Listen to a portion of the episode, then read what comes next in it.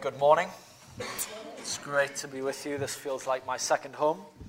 I love being here. Uh, love being here to share the word of God with you. It's such a privilege. Uh, if you could open up your Bibles, please, to uh, Matthew chapter 6, verses 25 to 34. I believe the scriptures will also appear on the screen there. They are fantastic. Thank you. Um, so you can follow along there. Um, you've got the NIV up there. I'm going to be reading from the ESV, which I call the extra special version. Uh, so there might be a few little differences, but um, not too many. Jesus says, Therefore I tell you, do not be anxious about your life, what you will eat or what you will drink, nor about your body, what you will put on. Is not life more than food, and the body more than clothing? Look at the birds of the air. They neither sow nor reap nor gather into barns and yet your heavenly Father feeds them. Are you not of more value than they? And which of you, by being anxious, can add a single hour to the span of his life? And why are you anxious about clothing? Consider the lilies of the field, how they grow.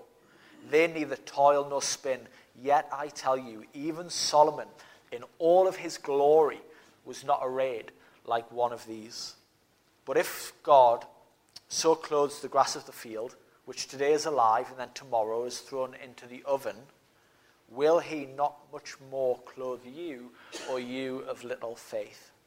Therefore, do not be anxious, saying, What shall we eat, or what shall we drink, what shall we wear? For the Gentiles seek after these things, and your heavenly Father knows that you need them all. But seek first the kingdom of God and his righteousness, and all these things will be added to you. Therefore, do not be anxious about tomorrow, for tomorrow will be anxious for itself. Sufficient for the day is its own trouble. Father, we pray that as we read your word this morning, and as we consider what it says and what it means for us, Lord, we pray that you would speak to us. We ask that you would posture our hearts ready to hear you. We pray that faith would be ignited in us this morning. And Father, we ask that you would cause us to obey you. In Jesus' name. Amen. Amen. Well, as you'll probably know, this teaching is found in what's commonly known as the Sermon on the Mount. I know that many of you are going to be familiar uh, with this portion of Scripture, but there might be people here who aren't familiar with the Sermon on the Mount. Uh, so it's worth reminding ourselves of the context of the, of the Scripture. Um, Jesus is speaking to his followers here. He gathered his disciples together to teach them. He isn't speaking to unbelievers mainly. There might have been un- unbelievers in the vicinity listening on, hearing what he was saying. But he wasn't mainly speaking to unbelievers, he was speaking to believers. He's speaking to disciples. And that's important because otherwise you might read these commands and you might view them as something an unbeliever is expected to do or to attain before they can be in right relationship with God. When in fact, the Sermon on the Mount is given to people who are already in right relationship with God through faith in Jesus Christ alone, so that they can know how to live a life that's worthy of the salvation that they've received as a free gift of God's grace.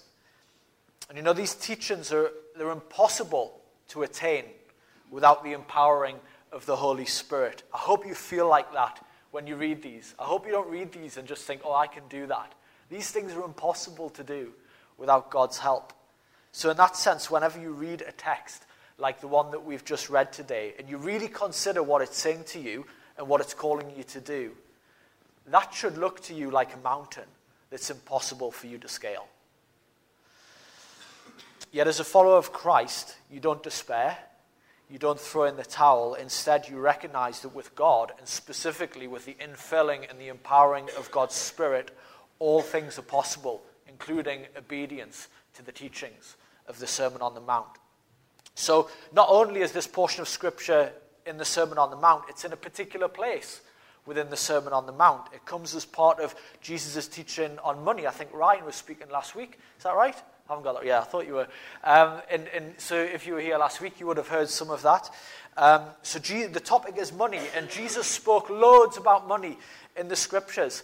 16 of his 38 parables in the gospel were about how to handle money and possessions. That's a huge proportion. Around 10% of the verses in the, in the gospels as a whole is about money and possessions. So clearly, how we view money and how we handle money is a great concern to Jesus, and it's a huge consequence to our spiritual lives. So let's just give a little recap. In, in Matthew 6 19 to 21, Jesus commands his followers to be people who do not store up treasure on the earth, but in heaven. And he reminds us that our hearts are increasingly drawn to the places where we sow our money. Therefore, we should be a people who take our resources and sow them into the things of heaven rather than just accumulating more and more stuff on the earth, stuff for ourselves. Then in verses uh, 22 to 23 of chapter 6, Jesus speaks about having a healthy spiritual eye, which is about not having our spiritual sight darkened by the love of possessions. Then he teaches us in verse 24 that money can indeed become a master. So we've got this choice to make, all of us. Are we going to be mastered by money and possessions and stuff? Or are we going to be mastered by God? And that leads us swiftly on to our passage today, which is a command directed towards Christians who are in danger of being mastered by money. And I think it's safe to say that all of us could fall into that category. We could all be in danger of being mastered uh, by material things and by finances, especially when we live in this culture which is so affluent. We, you know, uh, there is lots of poverty around. I, I, I totally get that. But if you compare us to the rest of the world, even poor people in this country are in the top percentage in, in, in terms of being affluent in the world. So we live in a country of affluence uh, we live in a country that is dominated by the allure of material things. Switch your TV on, go on the internet, walk in Eldon Square, walk in the Metro Centre, walk down the street. You are bombarded by lifestyle choices of where to spend your money and how to spend your money to furnish the passions of your flesh. It's a very difficult place to live as a Christian in that sense. It's easier in some regards we're not hugely persecuted, and we don't suffer things that other believers do in other parts of the world. But goodness, we're in danger because the allure of money and material stuff. In today's passage, what Jesus does is he extrapolates what it can look like when a person is mastered by money. And he explains that it can manifest in a life of anxiety or a life that's controlled or di- directed by worry. You see, we can think that a person that's mastered by money is mainly driven by greed or is mainly driven by covetousness. I want this, I want that, I want the other. But for most Christians I know, the danger surrounding money is not that they desire a bigger house or the flashiest car in the street. It's not that they're wanting loads of extravagant holidays, but it's more that they're just worried about having enough to survive and be comfortable. And that worry over money drives and dictates and directs their lives and the decisions that they make in life. And in this passage, Jesus says three times, Do not be anxious. Now, these, these words really hit home for me. Like, you know, we all have struggles in our life, don't we? We all have things that we handle better than other people and things that we struggle with more than other people. Probably my greatest struggle through life has been with anxiety. I, I've fought against torrents of anxiety throughout my life for as long as I can remember. And I call them torrents because when they come, they feel like a wave. All of a sudden, it comes over you and it consumes you. And it, it consumes you to a point where it dominates your thinking. And you begin to view every th- everything through the light of trying to finding a way to get rid of your anxiety. Just totally consumes you. And as I said previously, Jesus has given this teaching in the context of money. He's speaking about Christians who are living their lives anxious, but anxious about accumulating the resources to preserve their life and body. Where's the next meal coming from? Am I going to have enough to eat? Am my family going to have enough to eat? Are we going to have enough to drink? Are we going to have clothes to wear? And although Jesus didn't mention it, I think we could probably throw housing into that equation as well. He's not speaking just specifically of three things, he's speaking generally about a person who is concerned to preserve their life and their well being to a point where that becomes the compass for the life decisions that they make. And it, that's true of most of the world. That is how most of the world lives. I know that I was raised to view those things as my primary life goal. I was conditioned for that. Maybe you were as well. I was taught okay, the goal of life, you get a decent education so you can get yourself a steady job. Sam, you don't need the best job in the world, but you need a steady job and you need a steady income so you can buy a house, get a deposit, buy a house, put food on the table, and then you can put 10%, 20% aside for your pension. So when you retire, you've got enough to live comfortably for the rest of your days. And then if you can just make it to the grave safe and sound. And I was taught that my purpose for existing was to preserve my existence. That was the goal of life. It wasn't put in such crass terms, but essentially that's how I was conditioned as I grew up. Many of you, because you live in this country, you've been conditioned that way as you've grown up. Some of, I wasn't born into a Christian family, so maybe it was a bit different for me. And maybe as you grew up as Christians, you were conditioned another way. But that's definitely the way I was conditioned. But Jesus is saying that as Christians, as ones who have God as our Father, that should not be how we live. We should not live the way the world lives. Worry about these things cannot dictate our life decisions. Is life not more than food? And the body more than clothing, Jesus says. He's telling us that we've been given life by God for a much higher purpose than merely existing. You know, we get, we get one life, which passes very, very quickly in this age. And anxiety over the basic necessities of life causes you to waste the life that God's given you. So Jesus is speaking to you this morning. And he's saying, living, worrying, about how you're going to accumulate the wealth to buy the food you need and the drink that you need and the clothing that you need is to waste the life that God's given you. It's to miss the point. It's to miss the reason why He's given you life on this earth, why you're here. He's saying, think differently to the rest of the world, act differently, live differently, make different life choices. Let the basis of the life choices you make, the foundation, be totally different to the rest of the world. Jesus goes on and he gives some reflections from nature which speak into this lifestyle of anxiety that can so easily grip us. And in his reflections, he re- reveals a few things. He reveals how we should think about God, he reveals how God views us and thinks about us, and he also reveals what this lifestyle of worry over basic necessities reveals about our true spiritual condition. So the first picture we've got is of these birds who are fed by God. And Jesus reminds us they don't sow, they don't reap, and they don't gather into barns so they've got enough for the future, but they're fed. And he says they're fed by our Heavenly Father. And the title Jesus gives there, it's not an accident, it's not just a random choice, it's significant. He's our Heavenly Father. That He's in heaven is that He's on the throne. He is sovereign over all things. Without exertion, without effort, he can direct the hearts of kings, of rulers, of presidents, of prime ministers. How much more can he direct the heart of any of us or anybody around us to bring people into your life or things into your life to provide for you? He's the God who dictates the boundaries of the nations. He's the God who owns the cattle on a thousand hills. He's the God who sent manna from heaven to his people in the wilderness.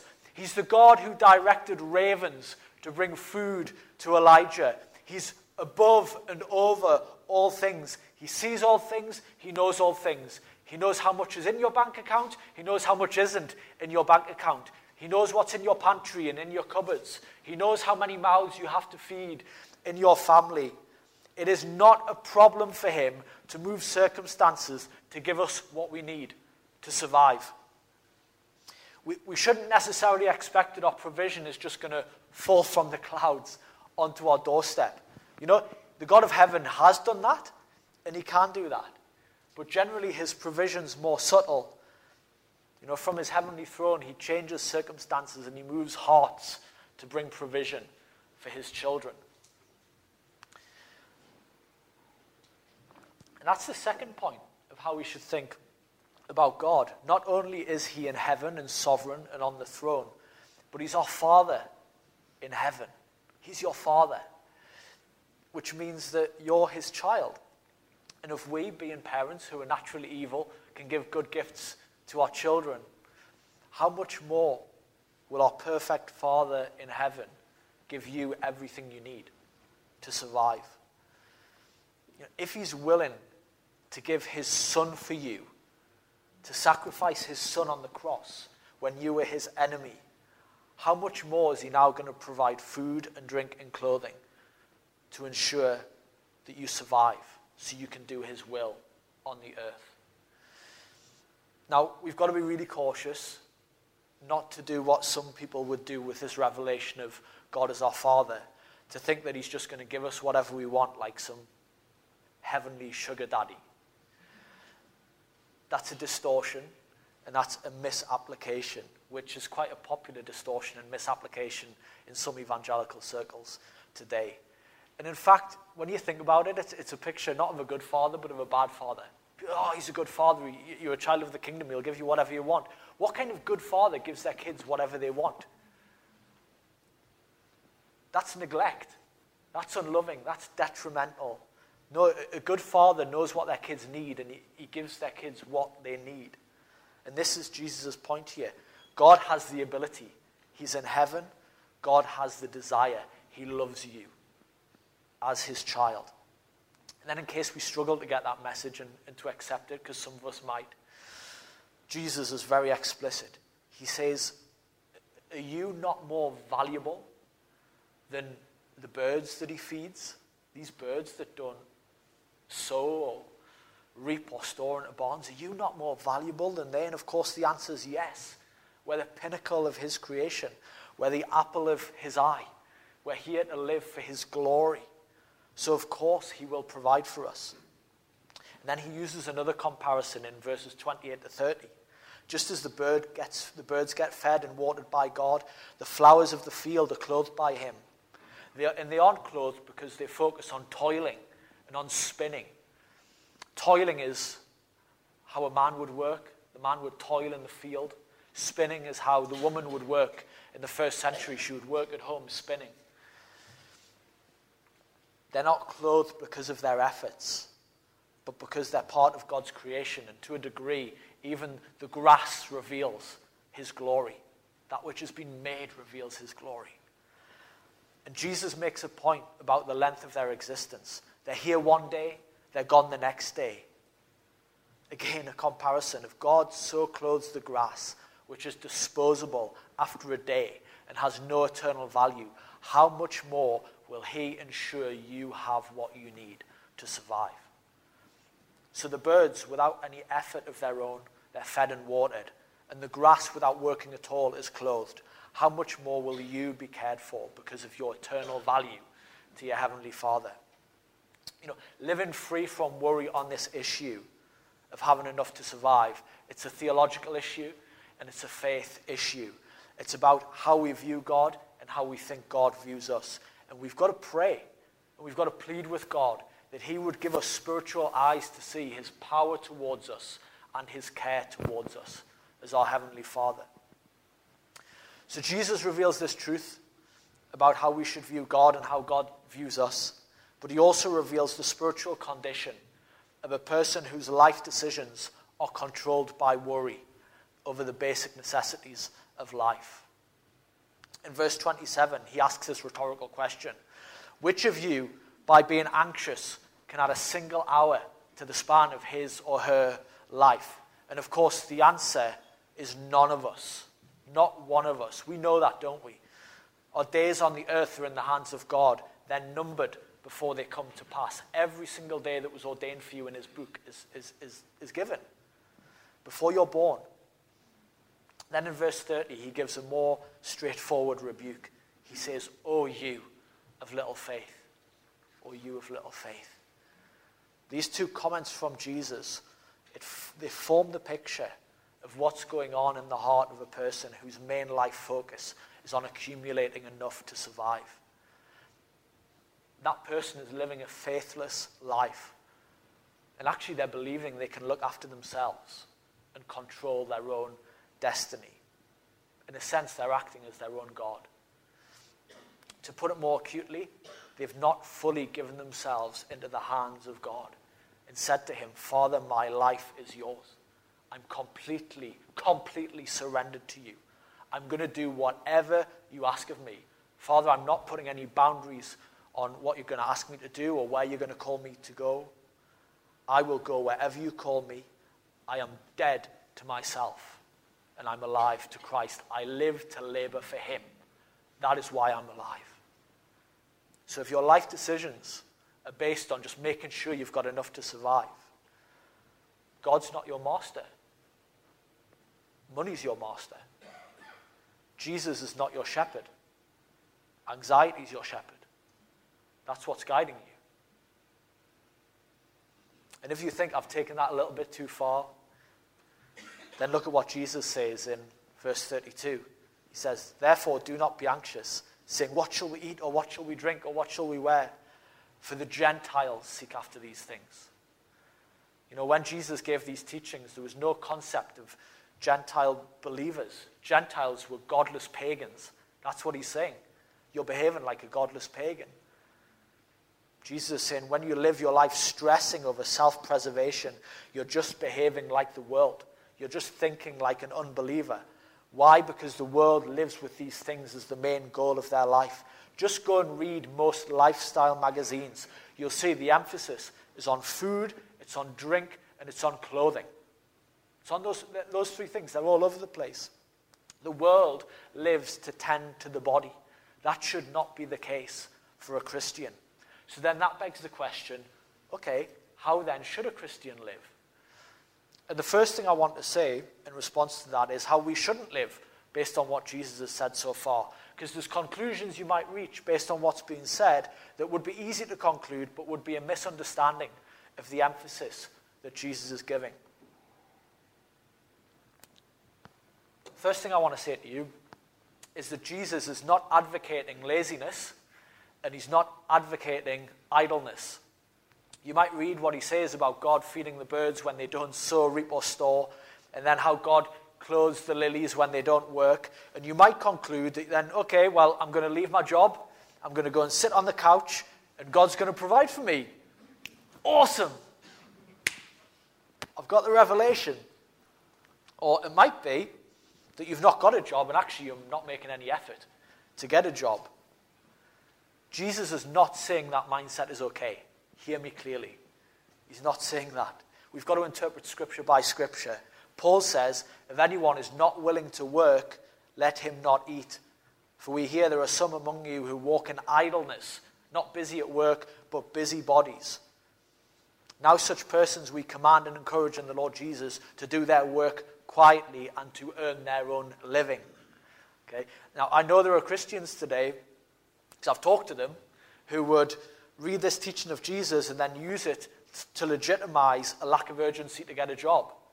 Or they would use it to legitimize their unwillingness to work, or even their expectation that they can spend years and years and years traveling the world under the banner of ministry with a lot more sightseeing than gospel preaching and just expect God's going to provide for them. Whilst they do fundraisers online. I see loads of that in the church today. That's not faith, that's self centeredness usually supported by a misunderstanding of this very text that we're reading today. There's too much of that in the church.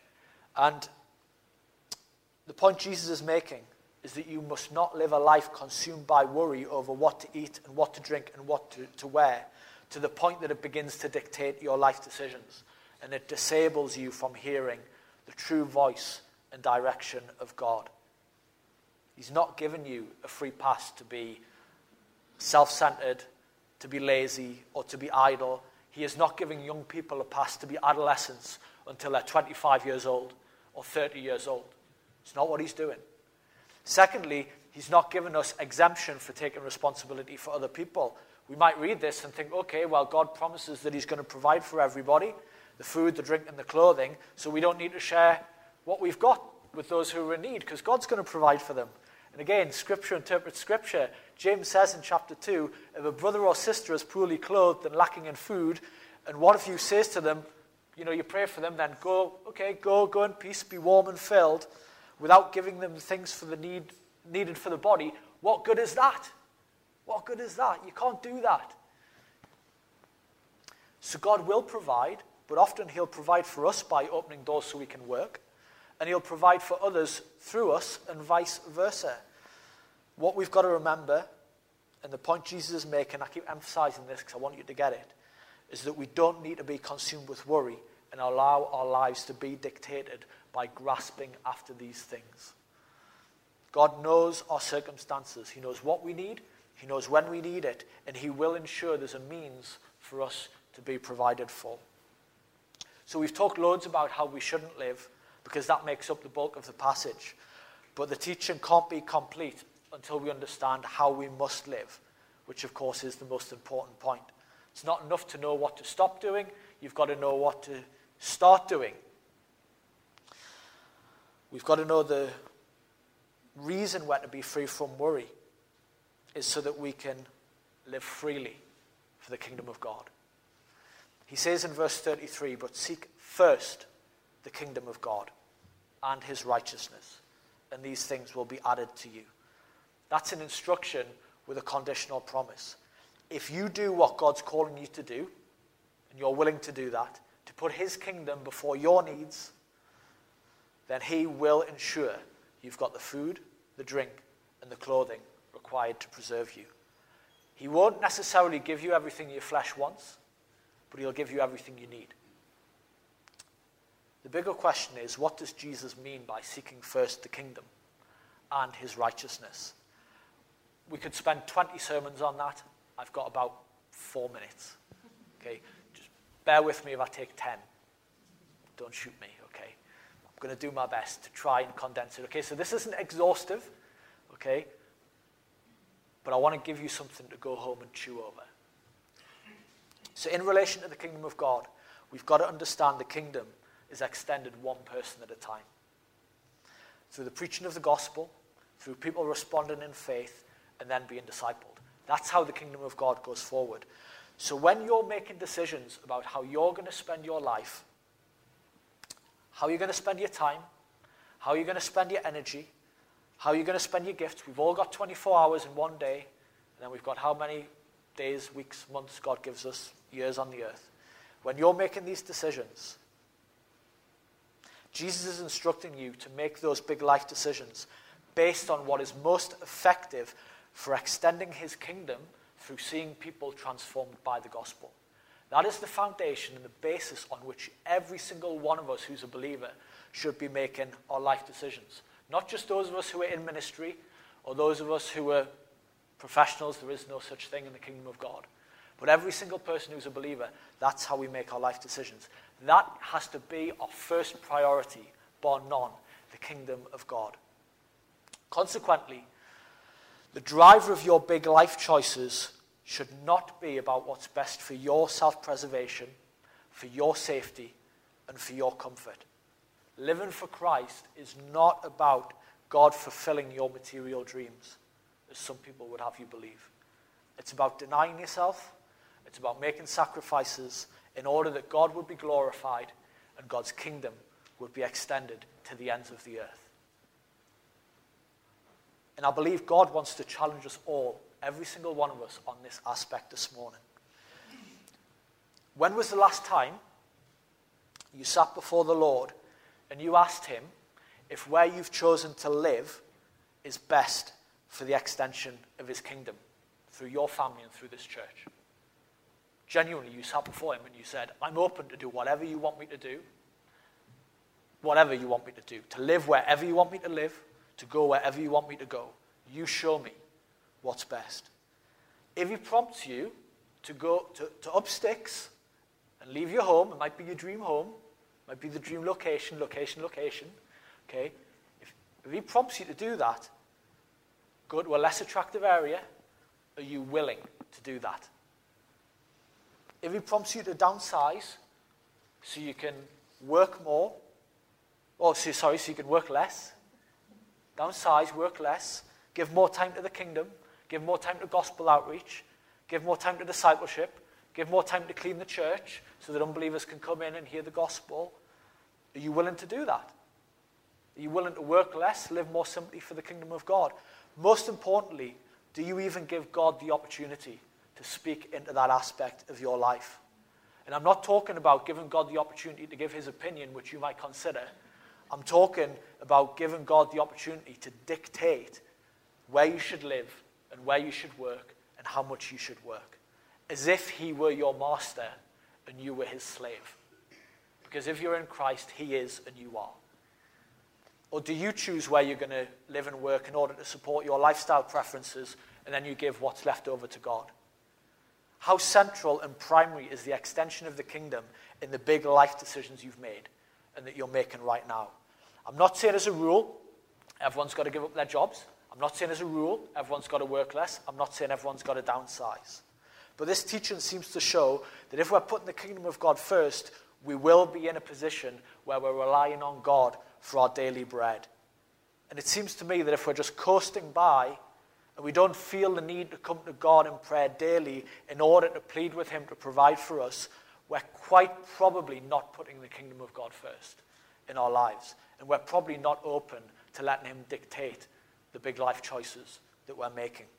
So, part of this is to do with big life decisions, houses, standards of lifestyle, workplaces, but it's just as much to do with the daily choices about living righteously, especially in the area of generosity, which we've been talking about this morning.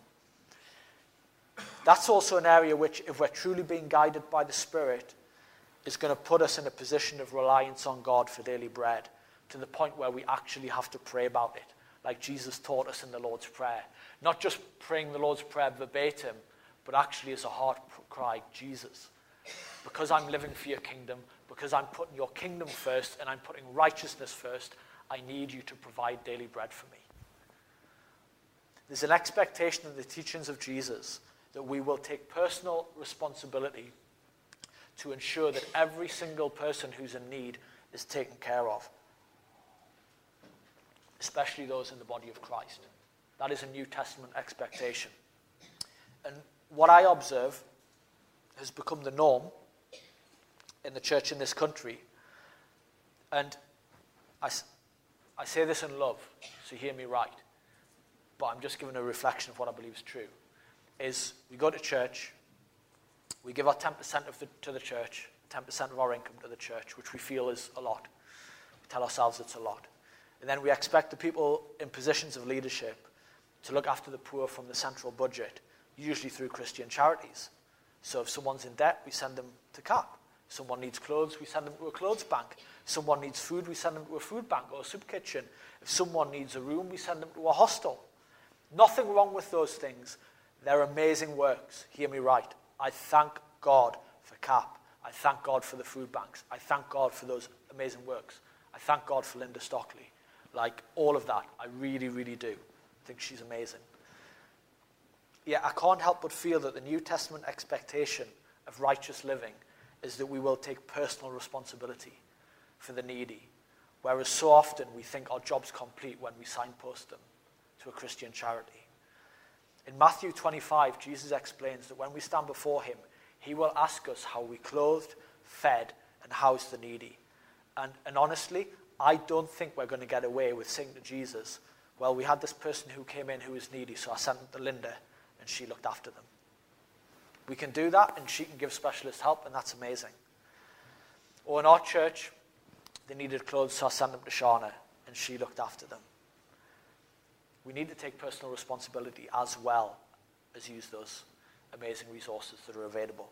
James tells us it's not good enough just to pray for those in need expecting that somebody else will give them clothing and food and housing, but we must provide for them.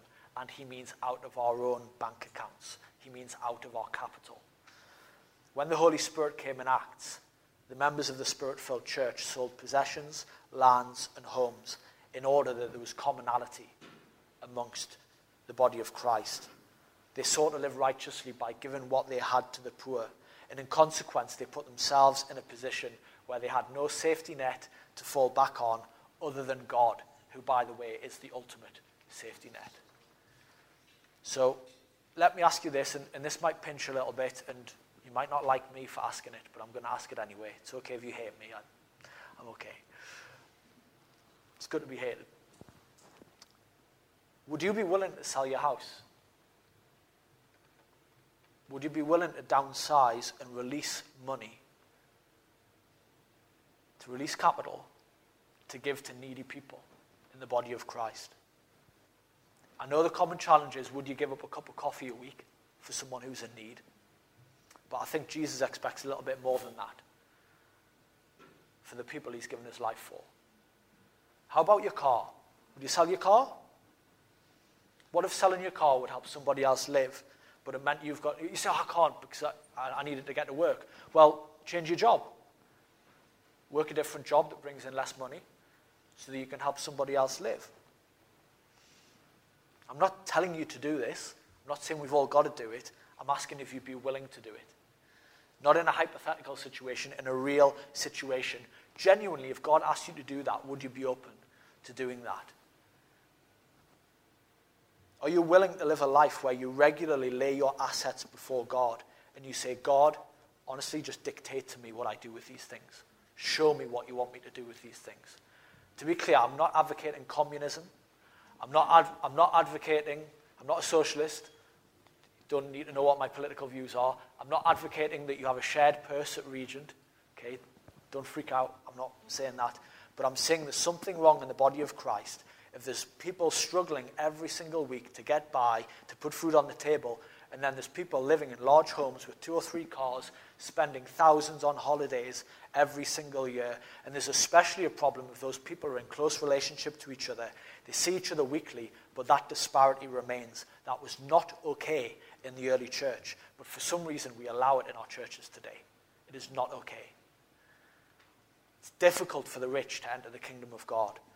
Living righteously requires you to put the needs of other people above your own.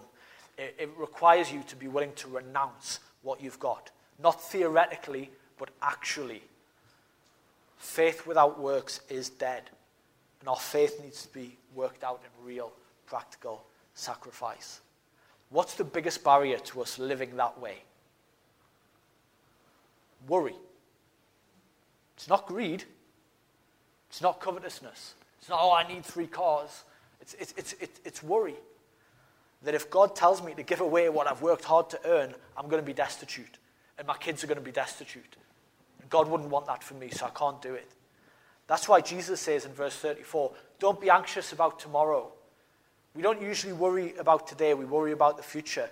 But that worry about the future controls how we live today, and it stops us seeking first the kingdom and it stops us living righteously. It prevents Jesus from being our shepherd.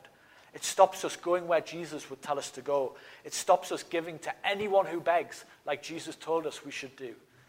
It stops us hearing God on what it looks like to consider the needs of other people more significant than our own. Worry about the future overwhelms us and it cripples us in the present. So we end up wasting our lives and we live to preserve our existence rather than living for the kingdom of God, being led by the Spirit. So the Christian is to focus not on tomorrow, but on today. We don't know if we'll have tomorrow. We don't know when Jesus is going to return. We're to seek God daily for our provision while be, whilst being open to the direction of the Spirit to live in a way that puts God's kingdom and the needs of other people before our own. That is freedom, true freedom. I say this to close. I said at the beginning, when you read these teachings, it should seem like a mountain that's impossible to climb. Now we've unpacked this, many of you are going to feel like this now. I, I can't do that. That's, that's crazy that you would expect me to do that. You expect me to put my house before God and my car before God and, and, and all these things? Impossible. If you feel like that, that's a good thing, believe it or not. But the key is what we do now, how we respond now. We don't despair, we don't harden our hearts, we don't say, That's impossible, I can't do that. We bow before Jesus, we ask Him to forgive us for being self centered, and then we ask the Holy Spirit to live in the way that He's called us to live. Seek first His kingdom, seek first His righteousness, and trust Him that as we do that and make decisions on that basis, everything we need will be added to us. Just imagine if we all lived that way. Just imagine what the body of Christ would look like. The world might be interested. They might think, wow, there's a peculiar people. How on earth do they live like that? God is among them. Invite the band back up. Are we going to do, we going to do a song? Yeah. Now, let's just pray and lay this before the Lord. Thank you for being patient with me for going over.